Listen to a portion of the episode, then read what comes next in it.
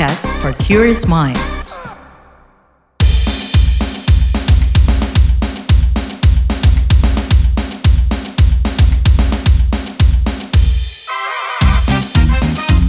What's Trending KBR Pagi, siaran pagi radio paling update.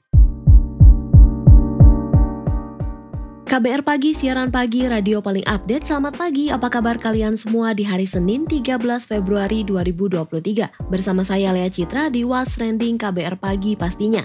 Viral istilah child free dan bagaimana menyikapi pilihan seseorang, itu yang pastinya bakal kita obrolin pagi ini. Belakangan netizen plus 62 tengah ramai membicarakan soal pro kontra sebuah keluarga atau perempuan yang tidak mau memiliki anak atau kerap disebut child free. Usai salah satu influencer atau vlogger mengungkit keputusan yang ditempuhnya itu. Nah, melansir dari laman Sehatku dari Kementerian Kesehatan, child free adalah hidup tanpa anak atau memiliki keturunan setelah menikah. Kondisi ini bisa terjadi berdasarkan dua jenis kemungkinan, yaitu kondisi fisik yang tidak memungkinkan atau memang sudah menjadi pilihan hidup berdasarkan keputusan bersama. Sementara itu pada laman uner.ac.id, Guru Besar Sosiologi Universitas Erlangga, UNER, Prof. Bagong Suryanto MSI pernah menjelaskan bahwa secara sosial status dan eksistensi perempuan pada zaman dahulu dilihat dari seberapa banyak dia bisa melahirkan anak. Akan tetapi indikator tersebut saat ini sudah mengalami perubahan seiring dengan perkembangan zaman. Menurutnya, kesuksesan perempuan kini sudah tidak lagi diukur dari ranah domestik, melainkan berdasarkan sektor publik seperti karir, prestasi, dan indikator baru lain lainnya. Pilihan untuk memiliki anak atau tidak menurut Prof. Bagong merupakan suatu kebebasan yang sifatnya personal. Kita bakal bahas lebih lanjut tapi sebelumnya yuk dengarkan komentar warganet plus 62 berikut ini.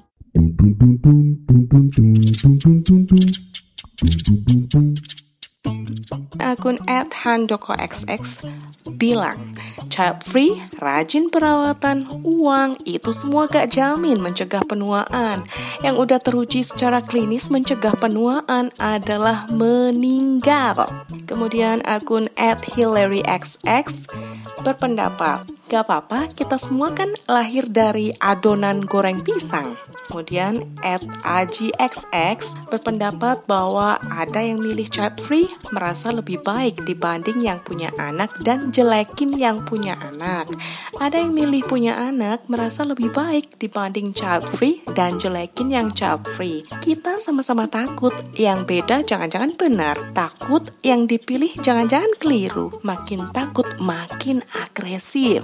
Kemudian at BlueXX berpandangan setuju sekali. Standar kebahagiaan setiap orang berbeda-beda. Akan jadi masalah ketika satu orang memaksakan standarnya untuk menjadi standar orang lain. Kemudian akun @zoelxx harus percaya diri dalam memilih. Tiap pilihan ada plus minusnya. Nikmati plusnya, adaptasi sama minusnya. Yang penting diri sendiri dan pasangan tidak berbeda pilihan child free ataupun punya anak. Kemudian yang terakhir at bacang xx. Kuncinya ya no offense dan jangan prinsipnya yang paling benar. Gitu aja kok repot.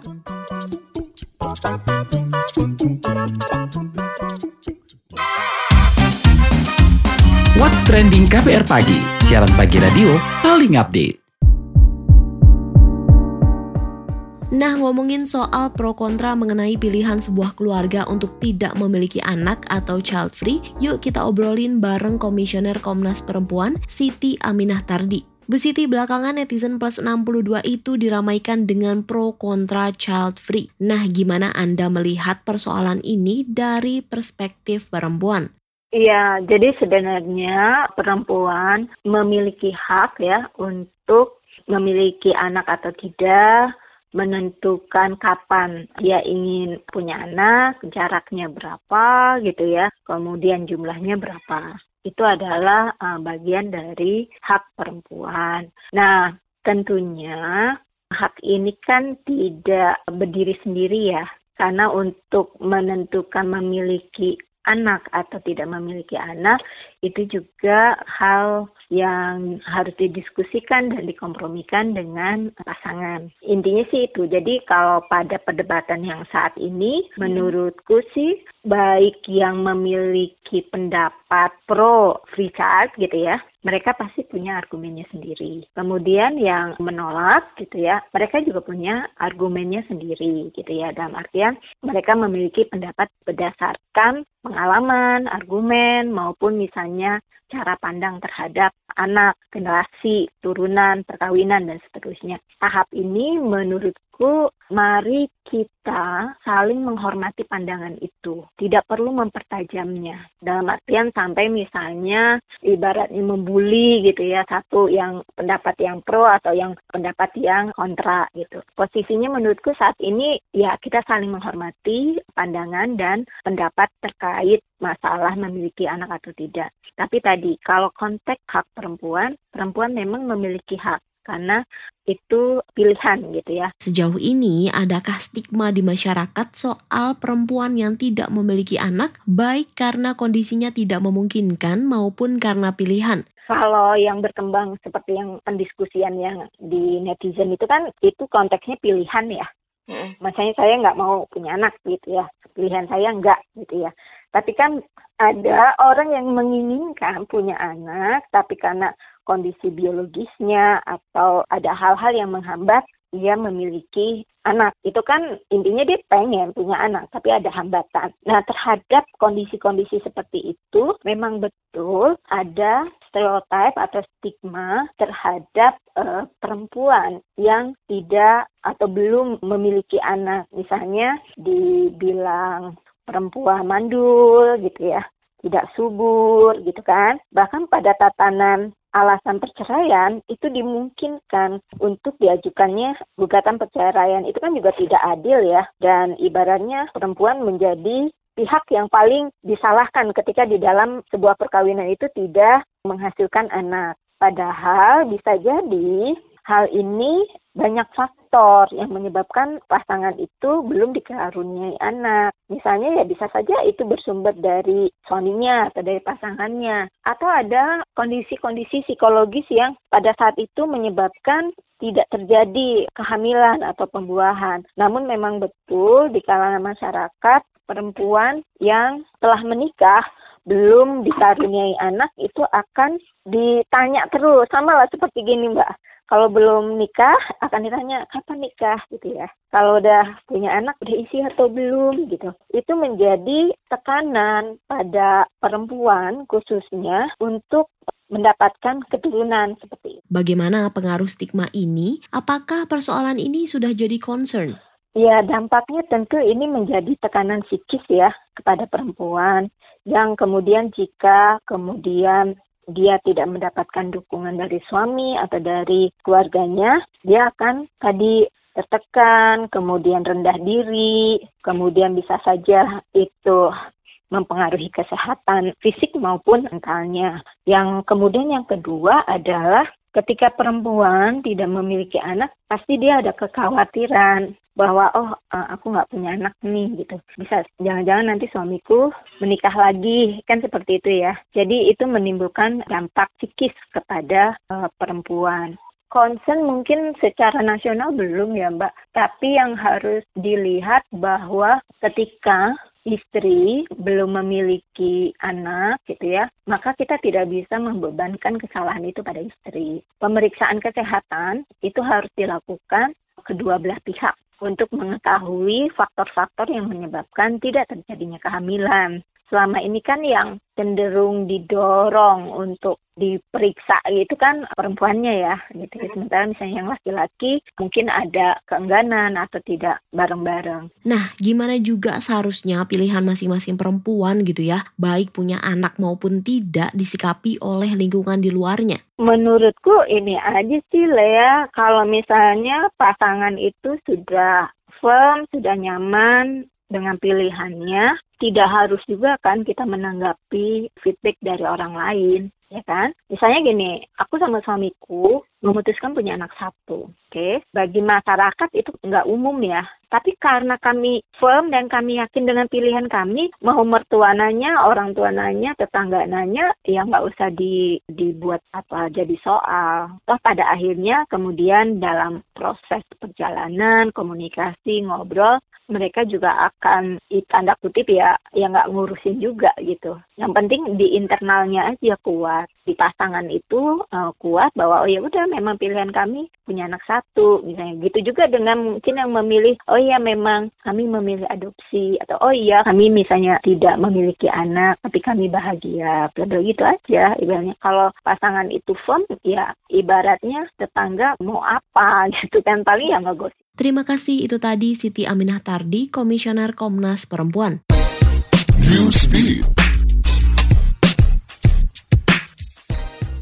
Presiden Turki Recep Tayyip Erdogan mengklaim pemerintahnya akan menanggung biaya sewa atau hotel para korban gempa selama satu tahun ke depan. Ini disampaikan Erdogan saat mengunjungi wilayah Adiyaman. Selain menjamin biaya sewa dan inap hotel, Erdogan juga berjanji akan membangun kembali bangunan-bangunan yang runtuh akibat gempa. Selama pembangunan ini, pemerintah Turki juga memperbolehkan korban gempa tinggal di perumahan secara gratis. Tak habis di situ, Erdogan juga memfasilitasi memfasilitasi korban untuk meninggalkan 10 wilayah terdampak gempa menggunakan Turkish Airlines. Besarnya kecaman mendorong kepolisian Swedia mengeluarkan larangan aksi pembakaran Al-Quran pada aksi demonstrasi. Larangan ini dikeluarkan setelah aksi politikus Rasmus Paludan membakar Al-Quran di Stockholm dihujani kecaman. Larangan ini dikeluarkan setelah adanya permintaan izin demo serupa di Stockholm dalam waktu dekat. Namun setelah berdiskusi, unjuk rasa tersebut dilarang khususnya izin pembakaran Al-Quran. Kepolisian Swedia mengungkapkan demonstrasi semacam itu dapat menyebabkan gangguan keamanan nasional serius. Kepolisian juga mencatat terjadinya peningkatan ancaman terorisme usai Palu dan membakar Al-Quran.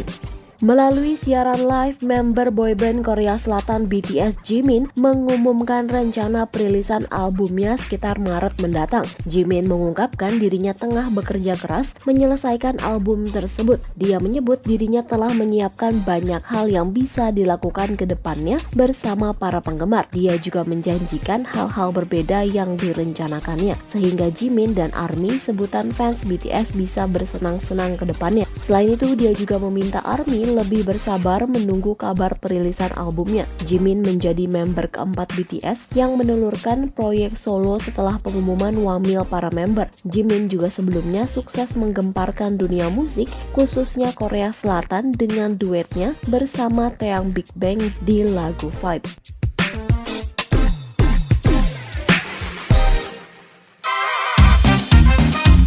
What's Trending KPR Pagi, siaran pagi radio paling update.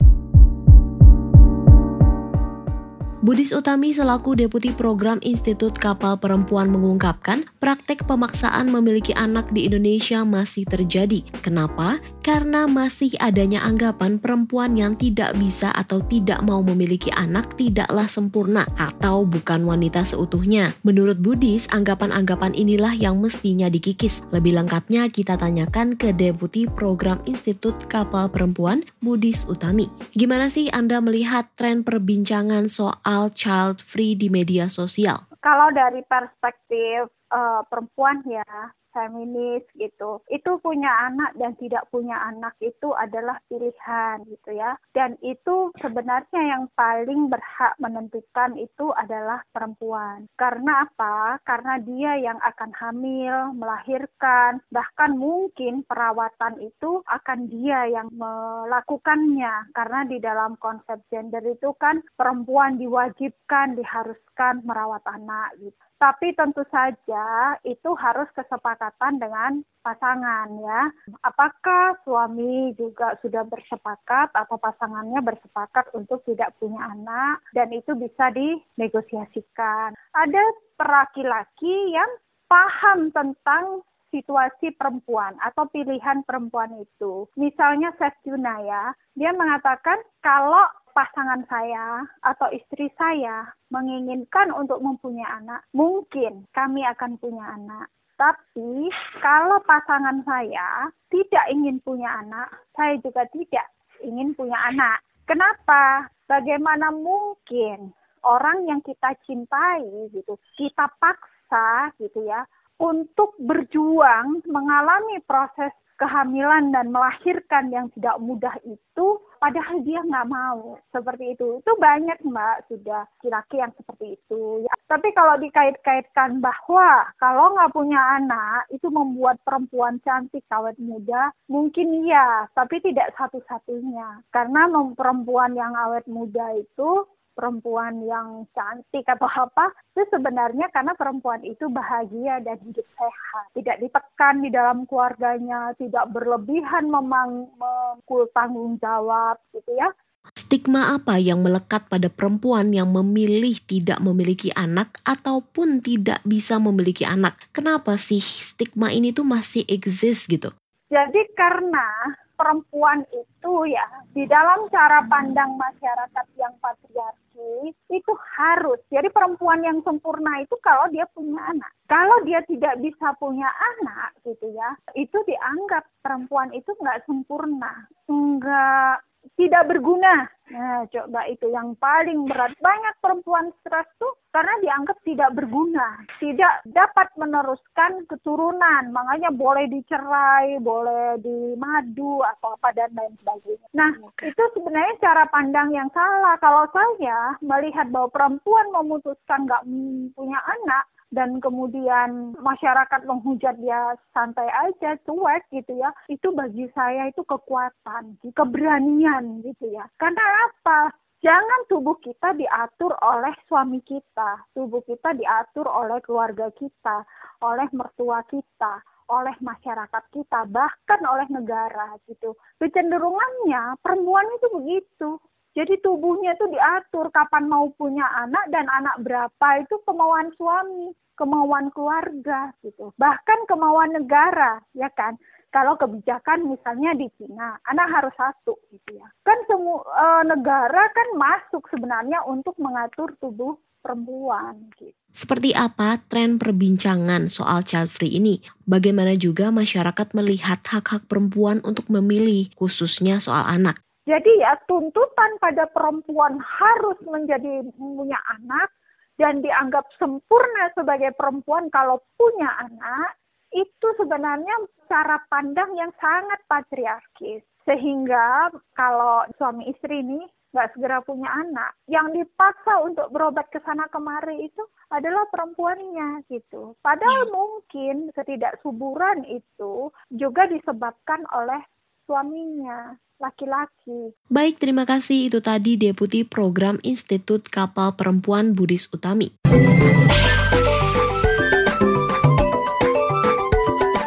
WhatsApp Indonesia. WhatsApp Indonesia dimulai dari Jakarta. Organisasi pemerhati anak Save the Children menilai kasus kekerasan seksual pada anak paling rentan terjadi di lingkungan lembaga pendidikan. Juru bicara lembaga Save the Children Indonesia, Dewi Sri Sumana mengatakan, lembaga pendidikan umum maupun keagamaan harus memiliki kebijakan keselamatan anak. Ia menilai selama ini sistem aturan keselamatan anak seperti kode etik belum tersedia di lingkungan lembaga pendidikan. Juru bicara lembaga Save the Children Indonesia, Dewi Sri Sumana mengatakan, lembaga pendidikan pendidikan juga harus selektif dalam merekrut tenaga pengajar maupun karyawan sekolah. Menurutnya, penelusuran rekam jejak tenaga pengajar atau karyawan diperlukan guna meminimalkan ancaman kekerasan seksual pada anak didik. Sebelumnya, Federasi Serikat Guru Indonesia FSGI mencatat ada 17 kasus kekerasan seksual di satuan pendidikan sepanjang 2022. Masih dari Jakarta, konsumsi minuman berpemanis dalam kemasan di Indonesia termasuk tertinggi di wilayah ASEAN. Karena itu, sejumlah kelompok masyarakat mendesak pemerintah menerapkan cukai terhadap produk tersebut untuk menekan tingkat konsumsi dan meningkatkan kesehatan masyarakat. Desakan dimotori CISDI, sebuah lembaga inisiatif di bidang penguatan bidang kesehatan di Indonesia. Pada November tahun lalu, CISDI menyebut petisi yang dibuatnya mendapat dukungan oleh lebih dari 13.000 penandatanganan petisi dari masyarakat luas dan 21 satu organisasi masyarakat sipil. Anggota tim peneliti CISDI Agus Widaryono mengatakan, penerapan cukai minuman berpemanis dalam kemasan sebesar 20% akan bisa menurunkan permintaan masyarakat rata-rata hingga 17,5 persen. Terakhir mampir Cirebon, Jawa Barat. Para seniman di Cirebon, Jawa Barat yang tergabung dalam Dewan Kesenian Kabupaten Cirebon, DKKC akan membangkitkan kembali kesenian yang hampir punah. Salah satu caranya adalah mencoba mencari seniman senior yang masih bisa mengajarkan sejumlah kesenian yang hampir punah di Kabupaten Cirebon. Ia mengungkapkan, langkah berikutnya adalah menginventarisir sanggar seni yang masih aktif dan tidak aktif untuk menyingkronkan data dengan instansi terkait, sehingga proses penyelamatan budaya bisa sinergi sinergis dengan pemerintah daerah. Ia mengungkapkan, hingga kini ada 58 jenis kesenian yang tercatat di Cirebon. Namun yang masih eksis hanya 16 jenis. Kesenian yang sudah hampir punah di antaranya umbul, berokan, wayang papak, dan genjeringan akrobat. Demikian WhatsApp Indonesia hari ini.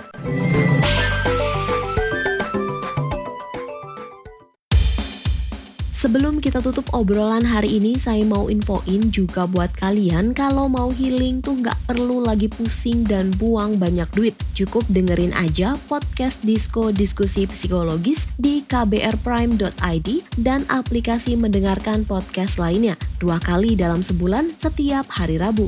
Terima kasih sudah mendengarkan What's Trending KBR Pagi. Jangan lupa terus dengarkan podcast What's Trending di kbrprime.id dan aplikasi mendengarkan podcast lainnya. Lea Citra pamit, stay safe and happy. Bye-bye.